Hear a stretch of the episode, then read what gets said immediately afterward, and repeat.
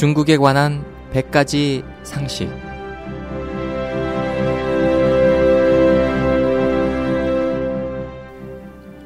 여러분 안녕하십니까? 중국에 관한 100가지 상식 홍승일입니다. 반화란 바로 중화에 반대하고 중화 민족을 반대하며 중국 인민에 반대하는 것을 뜻합니다. 그러므로 반화 세력이란 중국을 해치고 중화 민족을 해치며 중국 인민을 해치는 세력을 말합니다. 역사상 제정 러시아는 일찍이 중국의 영토를 침략한 적이 있으니 반화 세력이라 할 수 있고 일본 군국주의도 중국을 침략해 중국 백성들을 대량 학살했으니 반화 세력이라 할 수 있습니다. 이는 모두 외부의 적이지만 이와 동시에 내부의 적, 집안의 적이 있습니다. 집안의 도둑은 막기 어렵다는 속담이 있는데 사실 집안 도둑은 분간하기도 어렵습니다.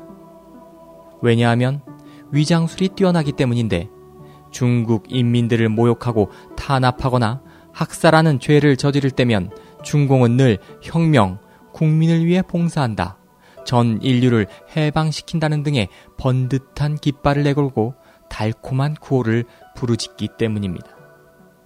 역사상 중화민족은 무수한 외적, 내부 간첩, 집안 도둑을 만나는데 바로 반화 세력입니다. 그러나 중국인을 모욕하고 탄압하고 해치고 학살한 숫자를 비교해보면 그 어떤 반화 세력도 중국 공산당과 비할 바가 못 됩니다.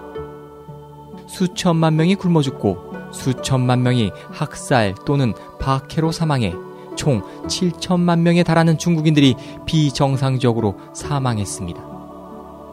이런 비극이야말로 중공 최대의 걸작인 바 역사상 모든 반화 세력이 중화민족에 저지른 폭행과 범죄를 모두 합해도 중공만 못합니다. 다시 말해 중공이 중화민족에 저지른 죄, 피의 빚은 누구도 움직일 수 없는 확실한 증거가 있습니다. 중공이 바로 최대의 반화 세력입니다. 교활한 것은 무릇 중공을 비평하거나 반대하는 사람들에 대해 중공은 전부 반화 세력이라고 모함합니다. 사실 중공이 말하는 반화 세력은 반공 세력을 의미합니다.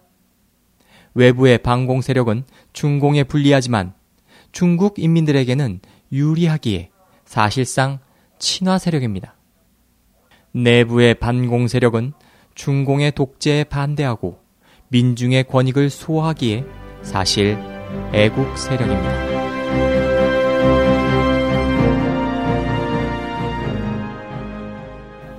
지금까지 홍승일이었습니다.